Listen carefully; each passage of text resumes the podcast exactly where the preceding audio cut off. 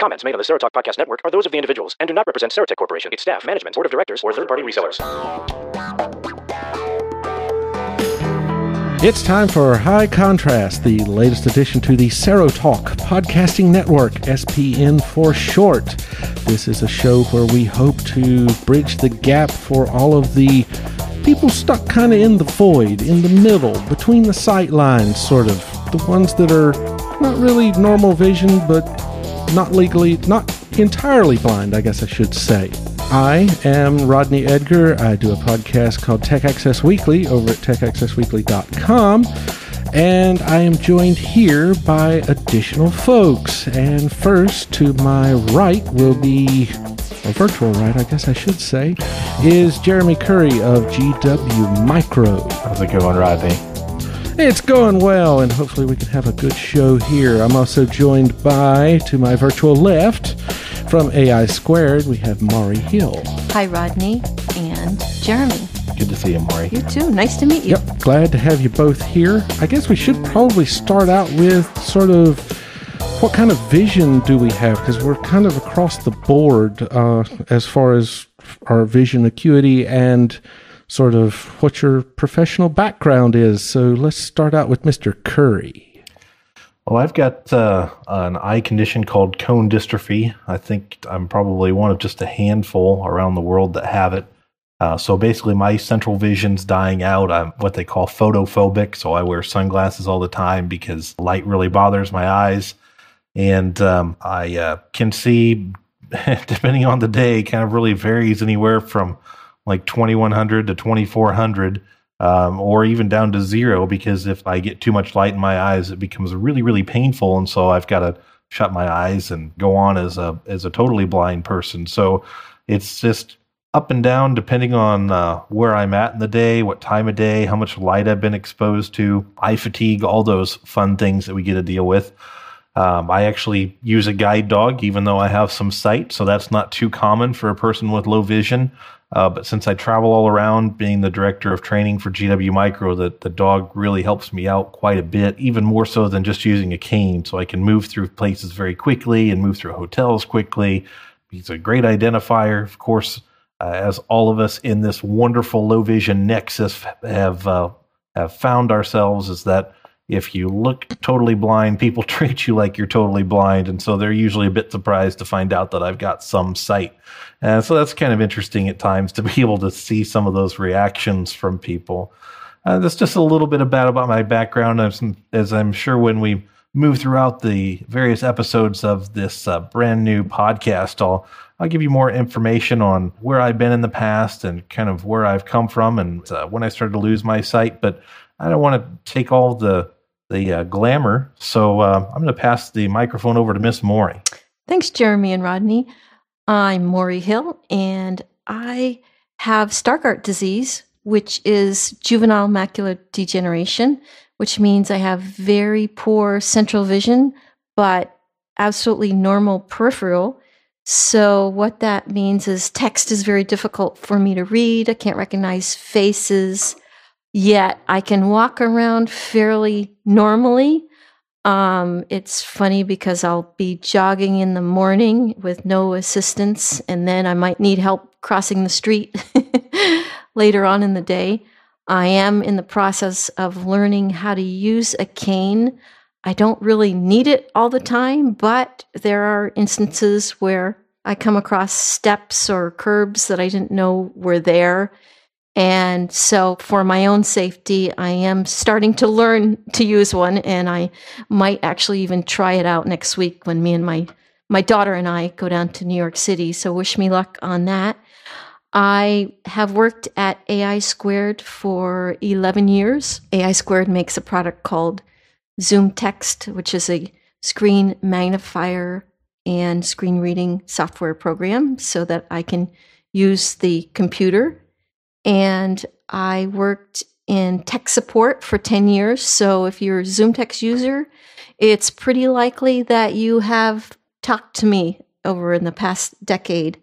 In the past year, actually almost two, I have been writing for our blog at aisquared.com slash blog and just kind of writing about my experiences as Rodney described in the void between seeing and not seeing. And that is my story. All right. Well, I am the odd duckling out of this bunch because I am not in AT. I am not in accessible technology. I do a podcast uh, over at techaccessweekly.com, but I do not work in the industry. Uh, I actually work in the fun world of banking, where I actually try and support ATM systems in the world of COBOL that hasn't really changed since the 1960s.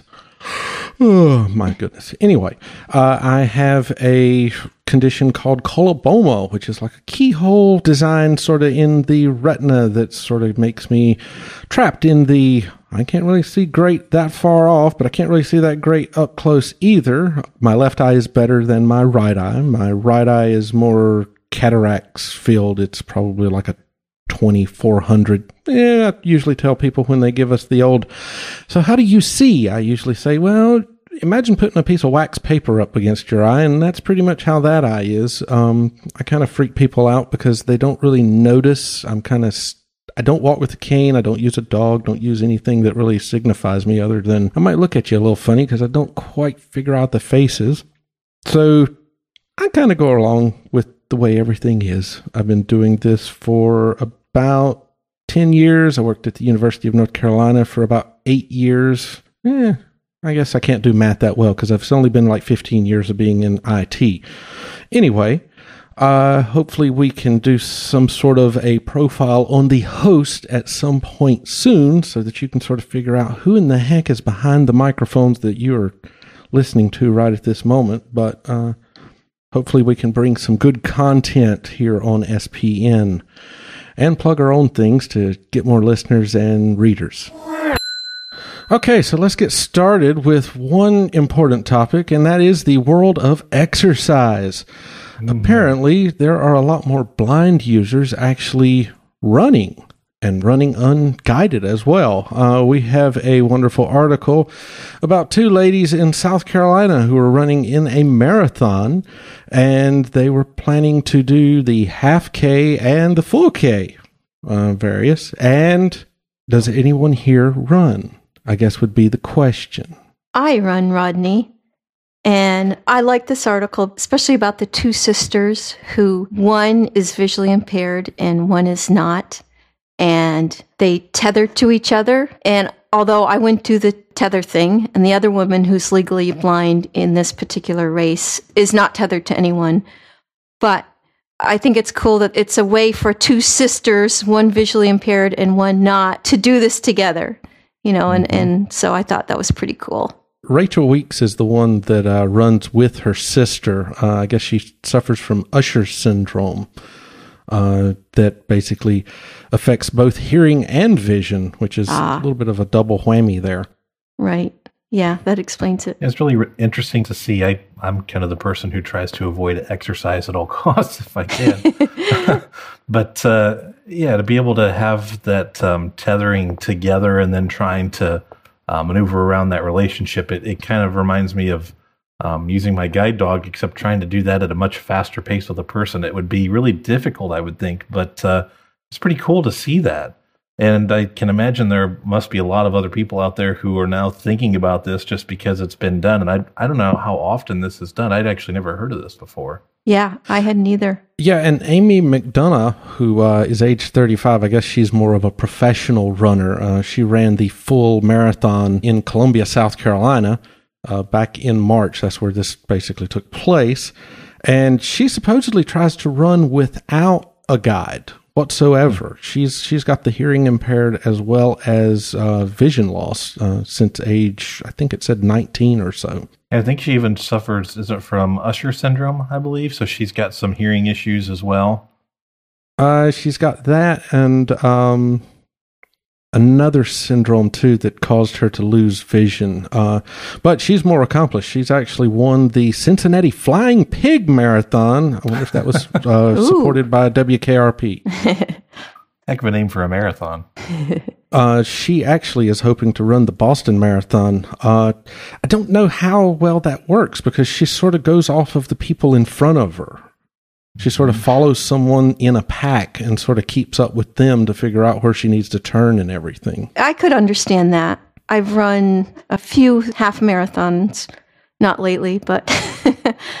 and yeah, yeah, I would be nervous like where there was a turn, but as long as I was around other people, I didn't have to worry about it. And usually at a turn, there would be some sort of traffic person telling you where to go. But, it, you know, it depends on your vision. For me, my peripheral vision is normal. So I can see the bodies around me. I, I don't know who they are, but, and curbs might be an issue. So the last race I ran, I was, which was just a 5K, I walked the course first because part of it was through the woods Hmm. And I knew there was roots. So I went to see where the roots were. And in, in the old days, I didn't do that because I had better vision for one, but I didn't like knowing the course ahead of time because I didn't like to know how far I had left. it was a psychological thing. But uh, this past one is like, you know, I better walk I better walk it first. yeah, I think Amy had her husband drive her around mm-hmm. the actual route in order to try and get familiar with it. So that's a little bit of a different tactic. I, I don't know if I could really figure out where I was going if I was just driving, but I don't think mm-hmm. she has really yeah. good uh, peripheral vision. But I did do some searching on the internet before we did this, and I did find uh, no record of Rachel Weeks in the Columbia Marathon. So I don't know whether she actually participated or not, but Amy actually won the marathon uh, really? for women and completed it in three hours and four minutes. Wow. Wow, that's really fast. Yeah, that's moving. The very cool thing about this for me is to watch these people overcome challenges. I mean, I, I don't know about you guys, but despite my visual impairments, the, what I like to do is try and overcome as much as I possibly can.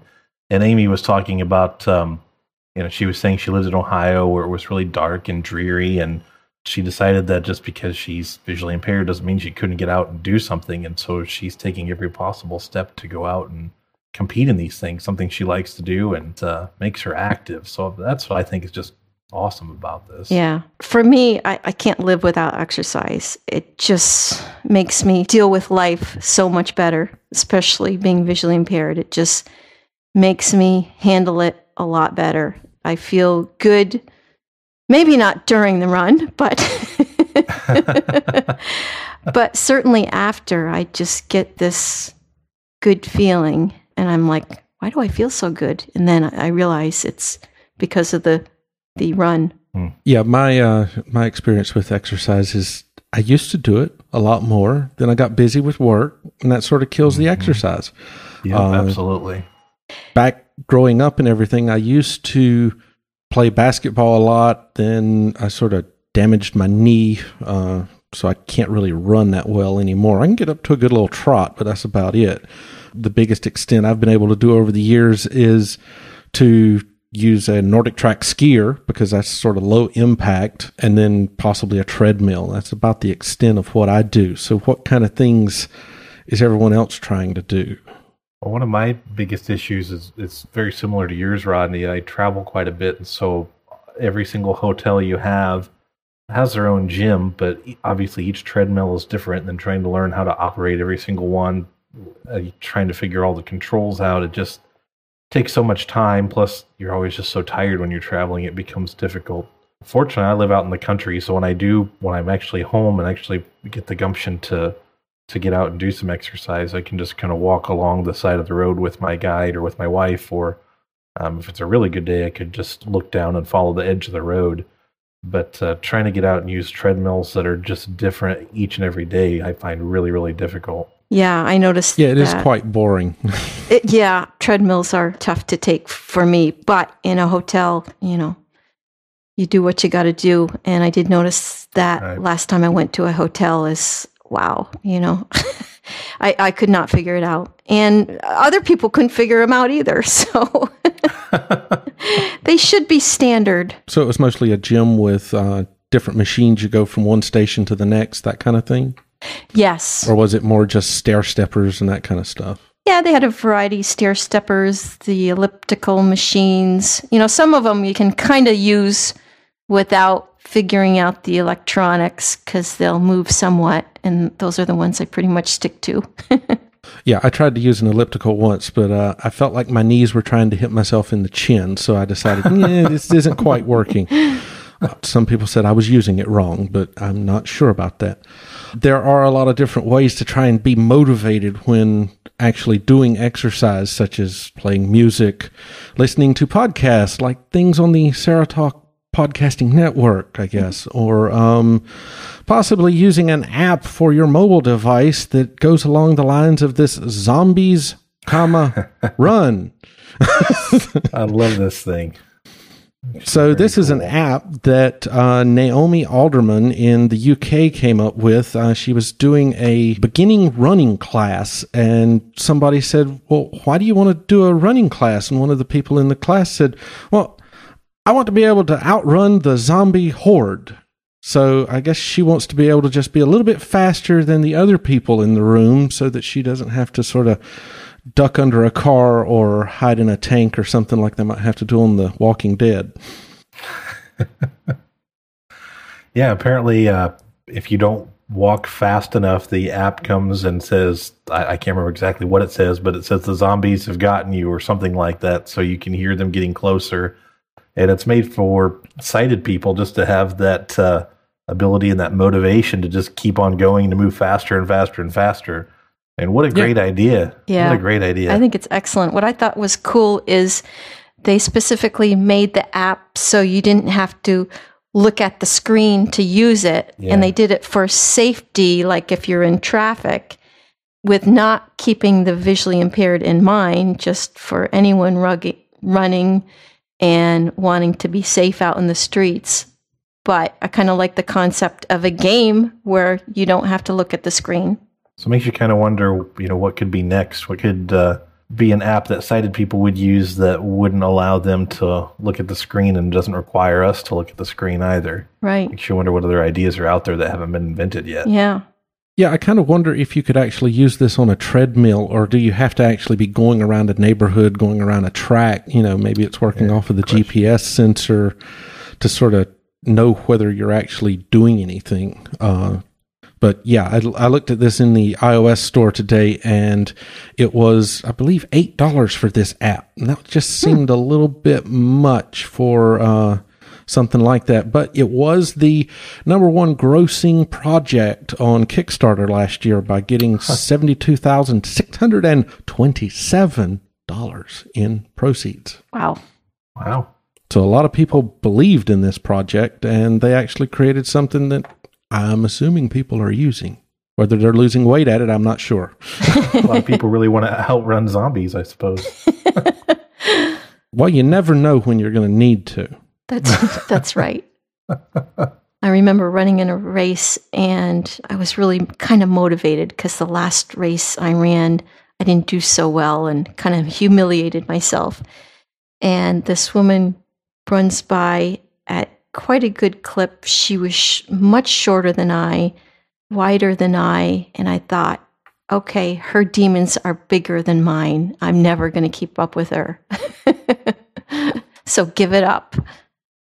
Maybe it was just the perception because her feet were moving so much faster. Yeah, that could be. My wife is blind, and if we go to like walk around the neighborhood or something like that, I have to walk at a much slower pace because uh, I'm six two, she's five three, and she takes like four steps to my one step, so uh-huh. it causes a little bit of a difficulty. We hadn't tried the tethering thing yet because eh, I don't know. I can just see me stopping and being slammed into from behind.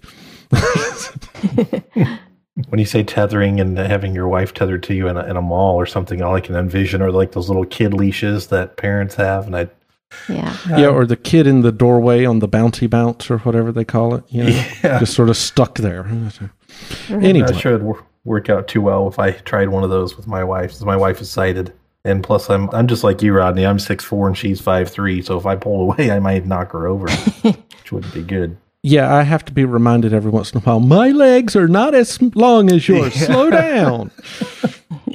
so it kind of it kind of causes a problem. I've thought about just getting a skateboard and pulling her along, but that kind of defeats the purpose. Well, seeing as how it is April and this podcast is launching after the fact that ATIA and ATIA, I guess I should say, that's my southernism coming out, and CSUN uh, also uh, has wrapped up, and Jeremy was actually at the conference. And I'm just kind of curious as to if you saw anything that we should sort of point out as being a cool gadget that somebody might want to find out about. Yeah, CSUN always has some uh, neat things. I'm, I'm fortunate enough I get to go to most of the shows. So CSUN had some things that had been at ATIA, but if you had not been at ATIA, that would have been new for you at CSUN. And probably the coolest thing that I saw this year was this new thing called the Flick camera. That's F L I C K. And what it is, it's a it's a uh, basically an arm style type camera, uh, CCTV video magnifier that does both close up and it does distance.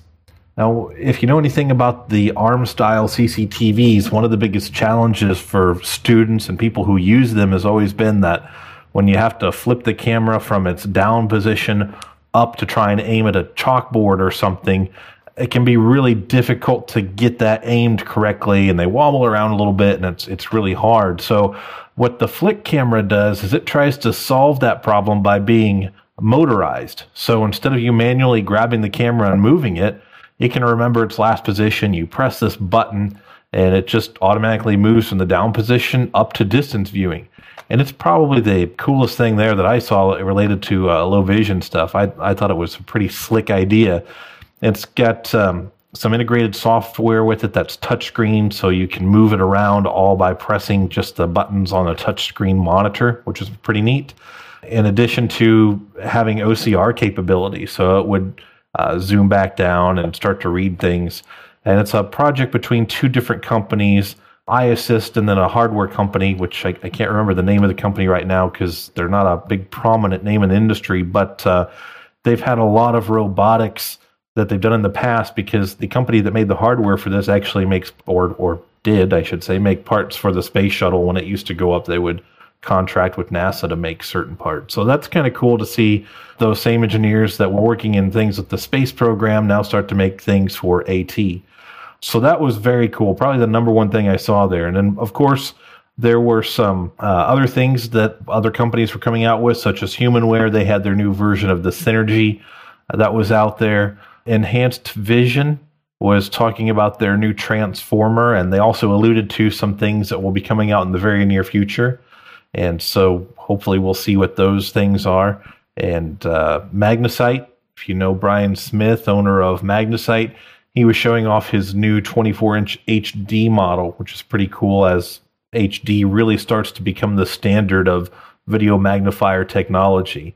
Everybody's kind of shifting that direction now. So I'm sure that you can hear all of the information about all these products on the Serotalk uh, network in regards to the coverage that they had about CSUN.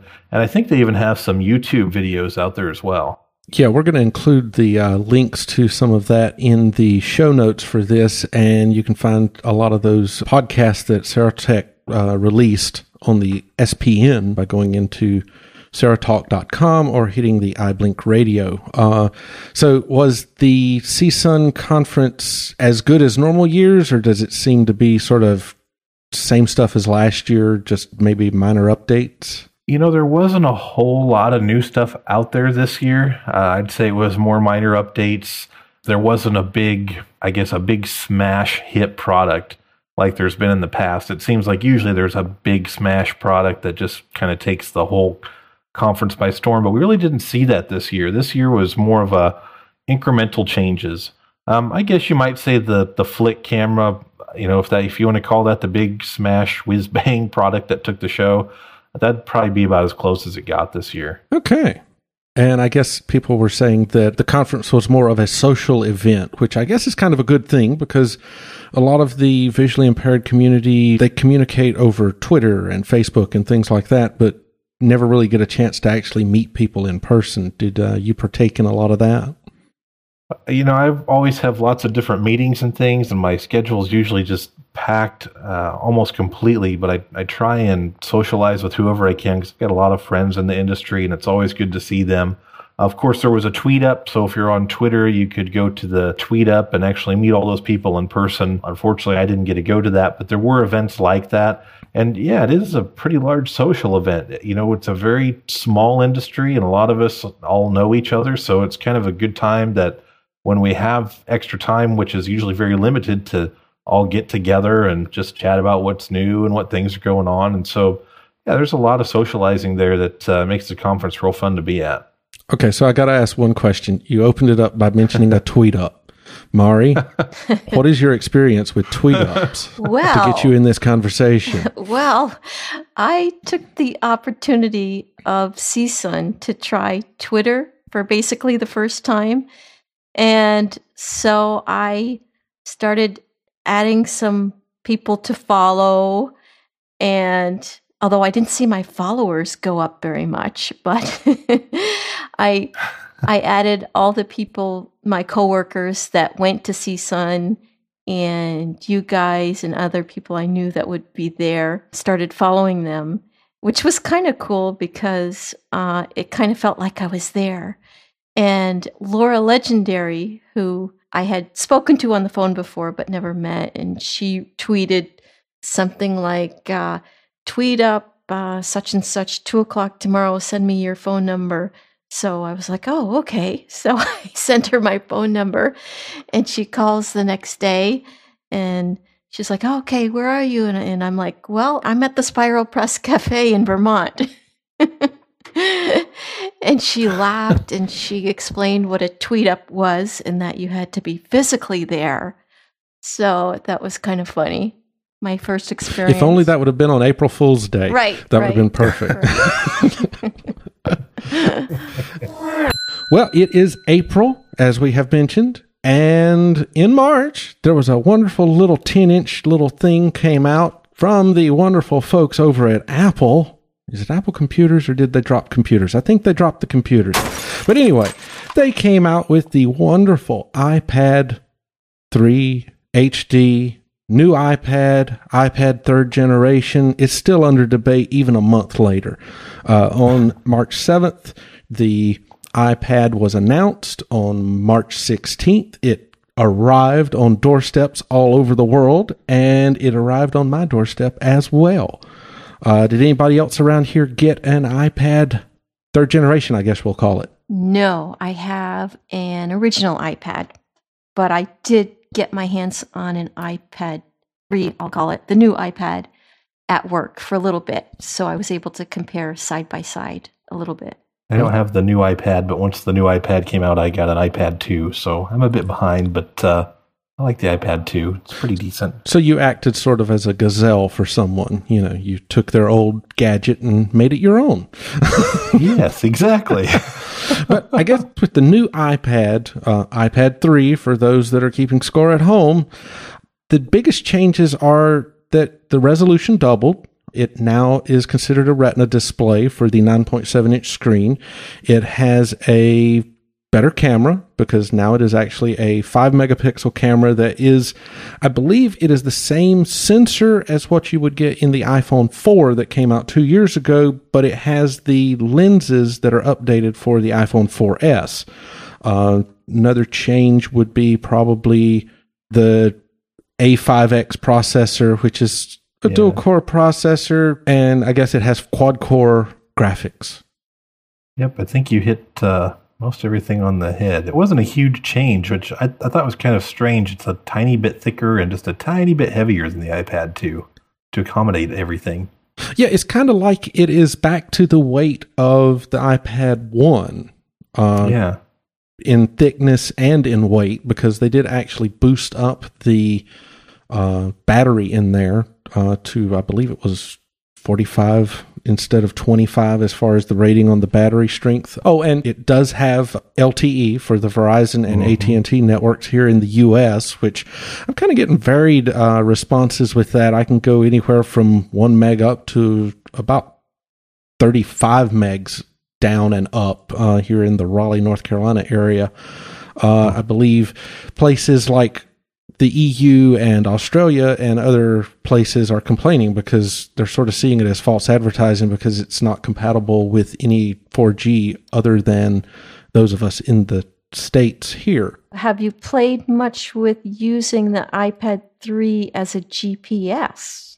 I have played a little bit with the Motion X GPS. Uh, that is, I believe it's like two ninety nine in the iOS store.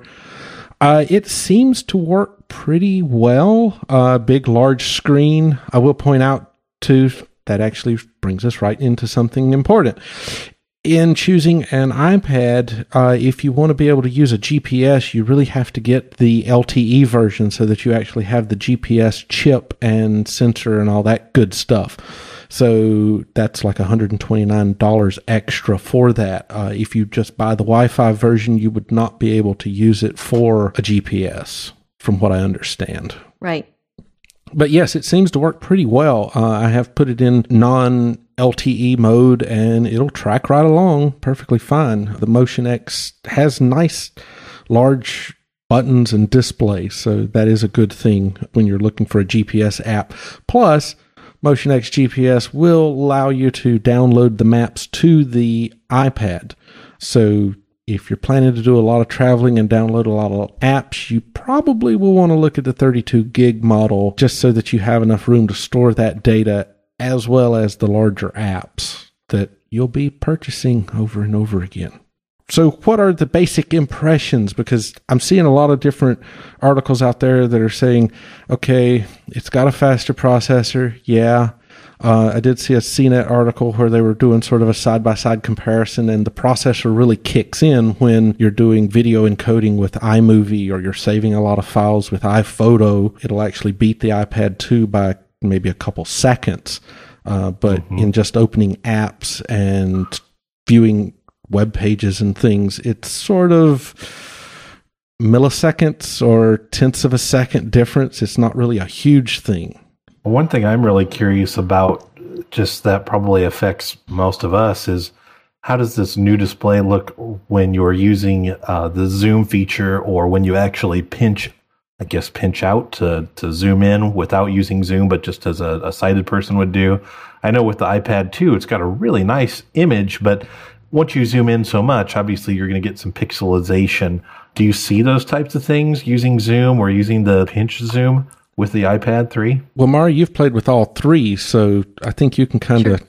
Well, I, I know the iPad 1 doesn't have any good zoom because it doesn't have a camera, but what about the 2 versus the Yeah, 3? but you you have the you know, for zooming what's on the screen, which I use a lot. Yes, I compared the original iPad 2 and the new iPad side by side at work.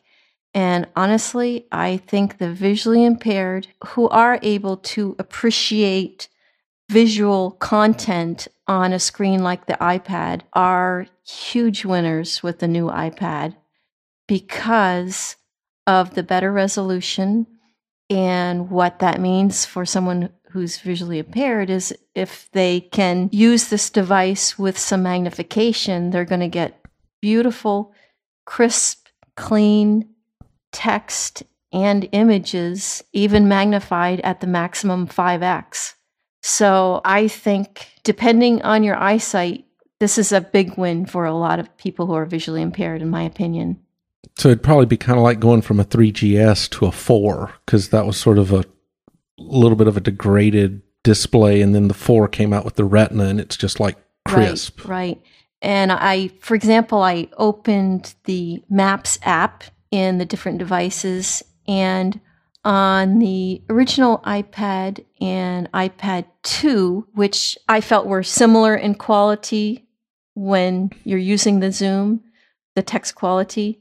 Um, there's a bit of fuzziness, especially in the Maps app, like looking at the street.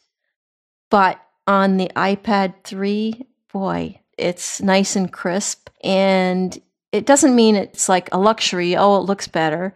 It's easier on your eyes. You know, if you're not squinting because it's a little bit fuzzy, it pops. Yeah. if you don't have to try as hard to read that street name then you're going to be better off. So I think the iPad 3 is great. I had pretty good responses as far as using the camera, you know, to sort of look off at a distance. And that was a little grainy once you really expand it. But uh, it seemed to be pretty good as far as using it as a viewfinder. I think you had mentioned that. I had never really even thought much about, hey, let me look and yeah. see if I can read something off at a far distance with it.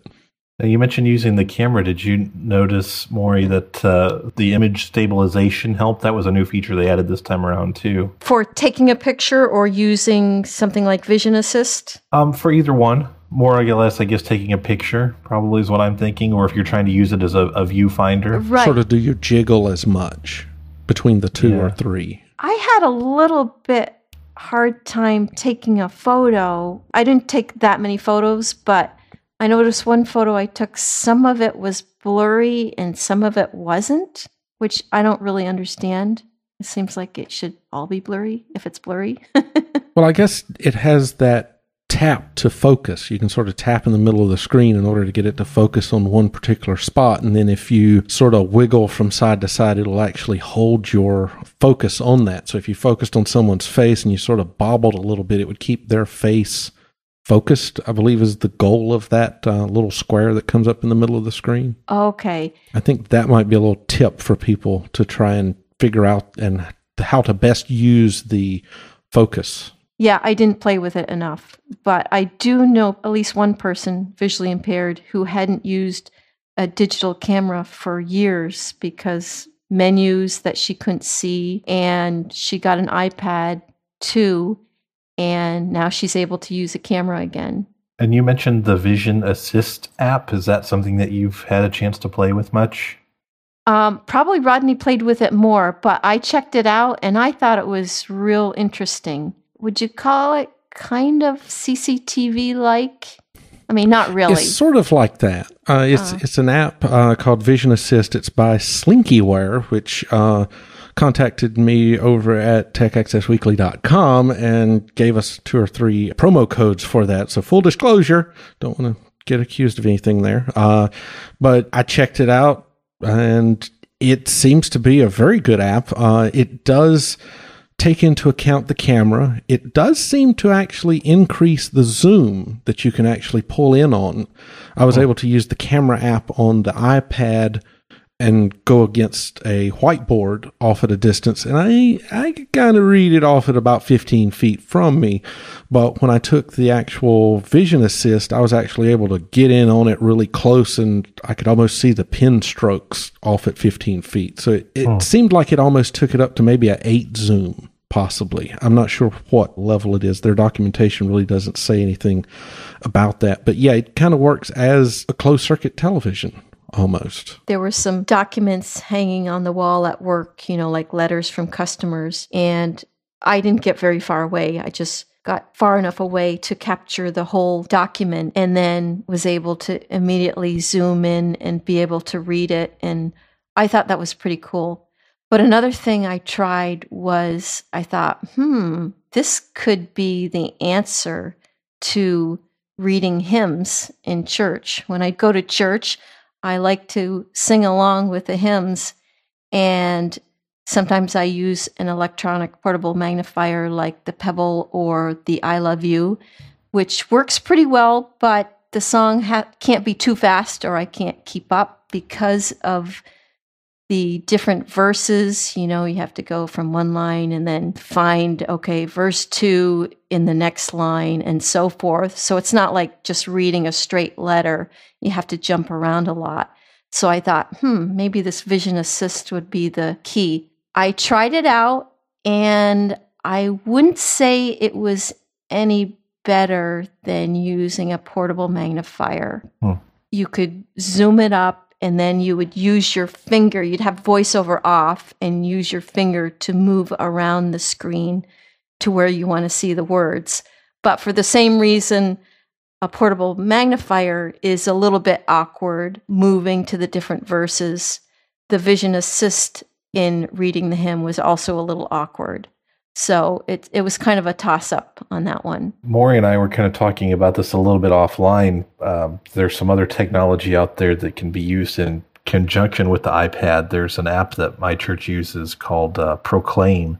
And so, what's really cool is everything that they have on the, pro- the projector, whether they're hymns or Bible verses or whatever they happen to be, gets pushed out through a wireless network. And so, I'm able to actually see it on the iPad then and be able to, instead of using it like a portable magnifier, just use the zoom feature or pinch zoom to be able to follow along, which is kind of cool. So there are multiple ways to be able to use the technology too to be able to accomplish what we want, which is really nice. Yeah, and I think the real confusing thing, uh, I think Maury ran into it, was how to zoom because you have to sort of do that spread your fingers in order to zoom on iOS 5.1 on the iPad instead of having the little slider bar. Uh, the Vision Assist actually has a slider for contrast and a slider for magnification, so that's kind of a good thing. Uh, so I guess the real question is for a totally blind person, it doesn't seem that it would be probably a real buy as far as over getting, say, the iPad 2 for what is it, the 399 price tag that they're now offering it for, or even the 299 that they're offering the refurbished models if you check out the uh, surplus store on that at Apple. So is it worthy of a buy? Yeah, I mean, I'm in a, a way, we're in a way we're winners there too because if you're purely a voiceover user, okay, now you don't have to spend the big bucks on the Retina display of the iPad 3. You can get the iPad 1 or 2. But of course, there are other differences that you you know you want to consider also. I'm going to say, from my view, I, I don't think the iPad 3 is quite worth it, especially if you're just using voiceover you get the retinal display. I guess it depends on how long you can use it. I can usually use Zoom for a while until I have to switch over to VoiceOver. But uh, in my case, I'm also pretty frugal as well. So I just opted to buy a used iPad 2, and it seems to work just as well and less than half the price, which is always nice to save some of those greenbacks. Sure. Yeah, I have to say that for me, it was a buy because I didn't have an iPad whatsoever. Uh, I'd sort of held out because uh, I didn't really think of it. I wanted it when it was the first one, but then I was like, you know, the next one is going to be even better, and then possibly the one after that, even better than that. So once the two came out, and everyone said, well, the camera is only like a one megapixel camera, and it's just crud. So I said, okay, I'll wait. I'm not that impatient. But then once the three came out, and it was hey, here's a new display, here's new camera, here's a new speed processor and everything. I had to uh, jump on that. Yeah, uh, my wife uh, uses VoiceOver exclusively, and she's kind of like, uh, I can use my iPhone. I don't really see a point in it uh, because it's easier. F- it is easier for her to type on the iPad than the iPhone, but she just doesn't see a tremendous amount of functionality improvement. So I guess if you're a visually impaired person and you're on the fence, you've got a year to decide before the next one comes out. well, one thing we t- right unless there's a yeah, mini right. one. well, one thing we didn't mention is having the dictate on the keyboard for the iPad 3 versus the True. iPad 1 and 2, which is nice. Yes, still no Siri, but everyone complains that Siri is sort of eh, haphazard depending on where you're at, even getting a few lawsuits out there. Really? Uh, yeah, I was going to bring that up because I was kind of curious as to when you were comparing the one and two, you said the fonts and things were fuzzy. Did you notice any difference when you actually took, like, say, the email or something and blew it up to like 56 point font? Because I know that's something that I do is at work, I actually have it blown up to like 36 point, I think, so that I can actually almost read it like a normal person sitting off at about two or three feet. I did a little bit. The iPad 3 was better when you use using the large font. I have mine at 56 point. And if you use the zoom on top of that, then for sure you'll get better magnification on the iPad 3. And in addition to that, in the text that's not in message containers, for example, in the mail app on the left, you have the list of emails in your inbox, which you can't take advantage of the large text over there. It just remains small. When you magnify that on the iPad 1 and 2, it's quite fuzzy, but on the iPad 3, it looks much, much better. So a little bit easier on your eyes. And I typically use the voiceover on the iPad, but once in a while use the Zoom. But I feel like I, I need both. So I do take advantage of, of both features. Yes, the real difficulty with the iPad is that it can't address both magnification and speech at the same time. I think there's a, a large need for that that Apple really hasn't taken the opportunity to address yet. Yeah, that would be cool. Yeah, I would like for Zoom just to follow the cursor. that's all I. That, that's all I want. If I'm typing an email, I don't want you to go all the way to the top left corner. I want you to follow the cursor. Follow my typing, typing, typing. Follow, follow. You know, Oh. uh, are there are there any improvements that you kind of hope for in another version, sort of where the iPad sort of fell short? I think they've got a long way to go. I'd, you know, I'd love to see like a, a ZoomText for iPad is what I'd like to see. But uh, like Maury was mentioning, you've got the left-hand pane and the right-hand pane inside of the mail, and some inconsistencies on what text is magnified and what text isn't, and even in that right-hand pane inside the email app where the the text is, you'll still have, for example, a little link that says Mark, and it's still very, very, very small. It doesn't get uh, a font increase, even if you've told it to be at, at a large 56 point font. And so there's a lot of work that Apple has to do, I think, to make it really, really, really good. It's decent right now, but uh, there are a lot of things that could be improved for certain. Yeah, and those are the kind of things that the tracking you talked of while you're typing, that's what makes a screen magnifier difficult to make. It's those things that Mhm. require a lot of development. So, don't know if they'll go that route, but you never know. The other thing is it would be nice to have the flash in the iPad 3 for the camera, not simply for taking a photo inside, but for the apps like Vision Assist and Zoom Reader, which hopefully will become available on the iPad 3 at some point. The OCR uh, works a lot better when you get a flash on that on that text to brighten it up. It makes the OCR work yeah, a lot definitely. better. Biggest thing with taking pictures and OCR and things is is lighting. You got to have good light. So if if you're taking it in a dimly lit area, you're really going to have sort of grainy pictures and things.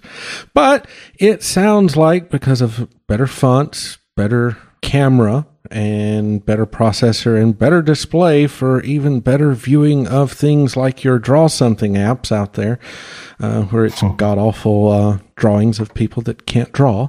Anyway, uh, it sounds like it could be a definite buy for the visually impaired, but not so much for the totally blind or voiceover only users. So I guess it depends on does your pocket feel heavy?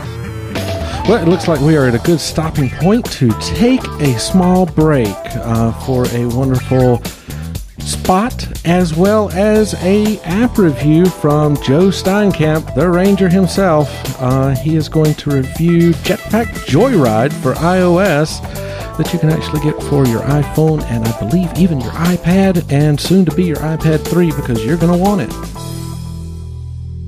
Hey, Mom, why is the sky blue? Why don't animals talk? Why do dogs have wet noses? Why is an 11 pronounced 1T1? Kids ask a lot of questions, Why do I have a belly button? but you don't have to know every answer. Why is the ocean salty? Because you don't have to be perfect to be a perfect green? parent. Why are there 50 states? There are thousands of children in foster care who don't need every question answered. Why is pizza round? They just need you. For more information on how you can adopt, go to adoptuskids.org. A public service announcement from the U.S. Department of Health and Human Services, Adopt U.S. Kids, and the Ad Council.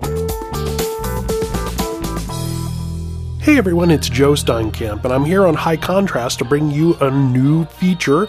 It's going to be app reviews of all sorts of things that we can do that are fun and exciting, and not just all the productivity and GPS and all these other things. No, no, no, no, no, no.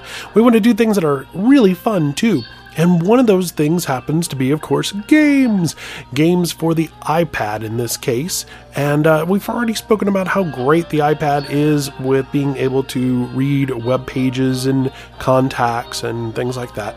But it actually has become one of my uh, secondary gaming devices here at the Ranger Station. And I get a chance to actually play it when I have to wrestle away from other family members. One of those games I get to play it uh, when I do have the time.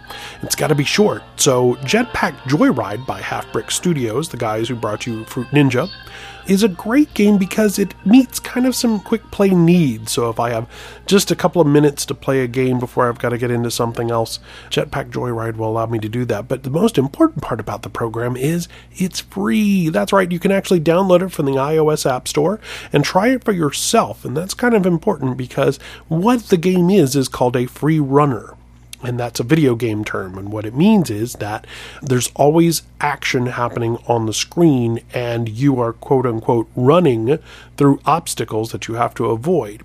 And there's no stopping it. It's always going to be continuously moving. Now, that sounds kind of daunting, and that's another reason why I suggest that this is a free app and you can try it on your own. But what happens is that your character remains fixed on the left side of the screen, and the objects come towards your character, and you have to tap on the screen to get past these objects.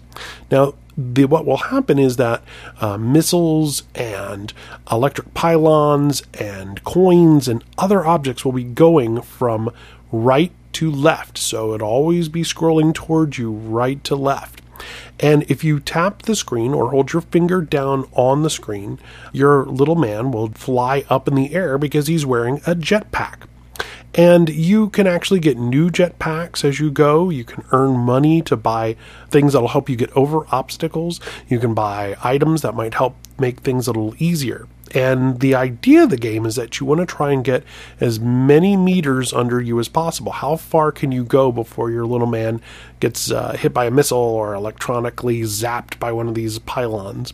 And the thing about it is that it's constantly rewarding you you have little missions that you can actually accomplish, and uh, you get three at a time. And one of them might be high five 30 scientists on the ground. So you'll actually stay on the ground rather than flying up in the air, and you'll high five these guys on the ground automatically as you walk past them. Or there might be another mission that says, rub your head on the ceiling for 500 meters.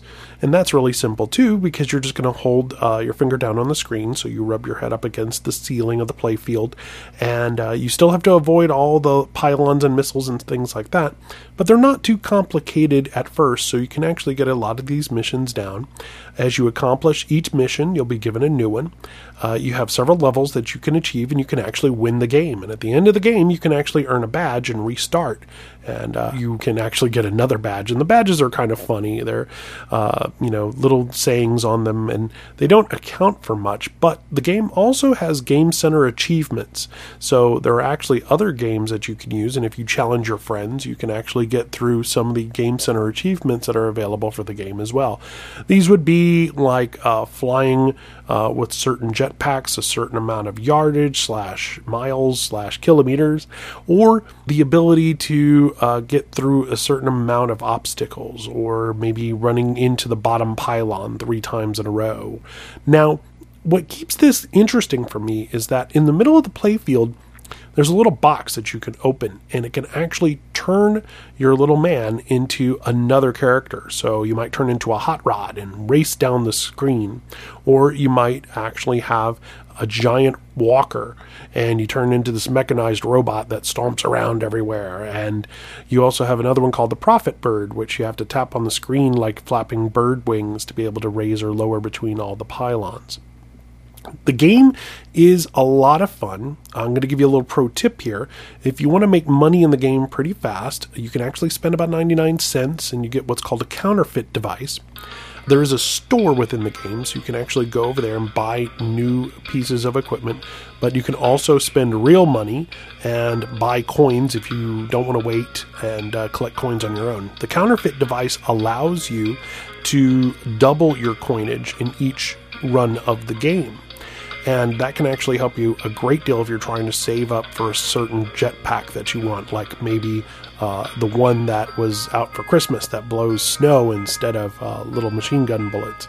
Or you could actually get another jetpack, uh, is a gigantic piggy bank, and it flies up in the air with money falling out of it.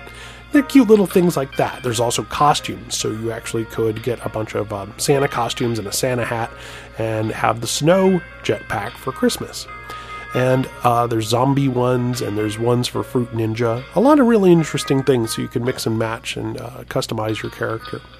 In the latest update that just came out in April of 2012, they've just given a bunch of neat new things uh, like perks. And what perks mean well, in the game it means something different, but in in what it, most video games it is is that you can actually customize your character with little things that might make things easier. So, right now what I have got is I've got one that will automatically give me a free token at the beginning of the game, so I can actually spin a slot machine to get more tokens if I want and more prizes when I finish the game of each run, or I can actually turn all the coins into gems, and the gems are worth more money and that allows me to collect more money at a time. You can actually equip two of these items at a time.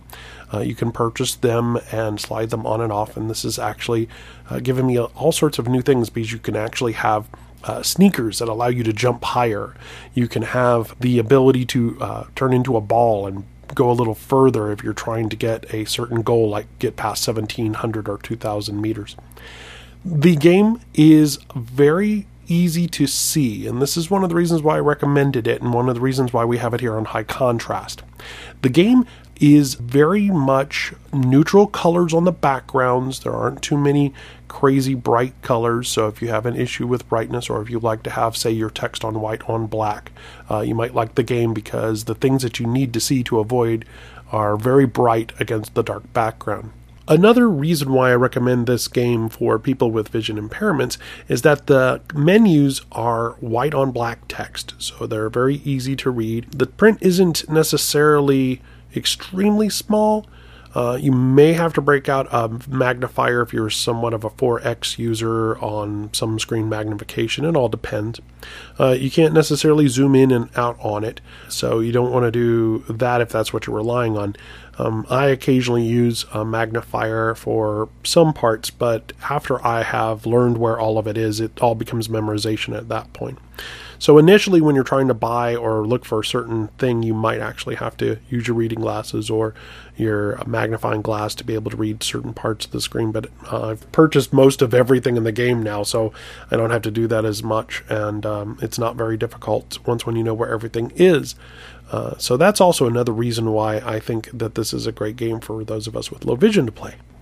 The other thing about this particular thing is that you can actually kind of learn it non visually. You know where your character is, and you're constantly looking to the right side of the screen to see what the next object is.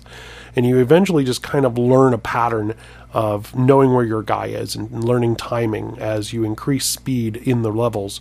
Uh, you actually can get a good sense for okay, I've got about a second and a half. If I don't do this, I'm I'm dead on this round. And the cool thing is, is that it's a, one of those games that you don't have to play for hours and hours on end if you don't want to. It's not really designed for you to do that.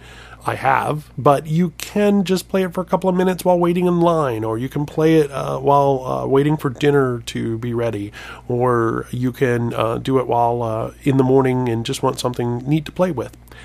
It is, again, let me stress it again, free. There are things you can spend money on within the game, but you don't have to. And you can find it on the iOS store.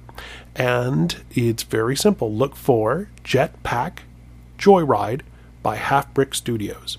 And if this game isn't your cup of tea, you want something that's a little bit uh, more of uh, a game that, that's easy to play, also that demonstrates the iPad to your friends, and it's real simple for people to play. Also, look at Fruit Ninja. Now, that game is unfortunately, you have to pay money for that one. It's not a lot, I think it's about 99 cents. But it too on the iPad is a great game, real simple gameplay one control. You don't have to learn lots of crazy buttons or put your fingers on 15 parts of the iPad. It's very, very simple. So, Halfbrick Studios Jetpack Joyride, go grab it now. Well, this concludes our maiden voyage here on SPN. Uh, hopefully, you enjoyed this podcast, and we'll come back for even more episodes if we are picked up. Uh, please pass this along to all your friends, family, colleagues, co workers, and why not just sell you on the bus or something? Just tell people to listen. Uh, I want to pass along that Jeremy Curry had to drop out real quick on us, real right here. So uh, he is over at gwmicro.com, and Maury Hill is still here. Thanks, Rodney. I really enjoyed chatting with you and Jeremy. And yeah, I would like to reiterate that if this podcast is something that you could really relate to because you're visually impaired or you know someone that could use a little uplifting because I know a lot of us as visually impaired people sometimes feel like we're the only ones because we're maybe the only ones in our town like this. Talk us up a bit and uh, come on back and listen to us. I think we have a, a lot more to say and a lot more to talk about. Thanks for listening. You can hear more about what I have to say on aisquared.com slash blog, and we'll see you next time.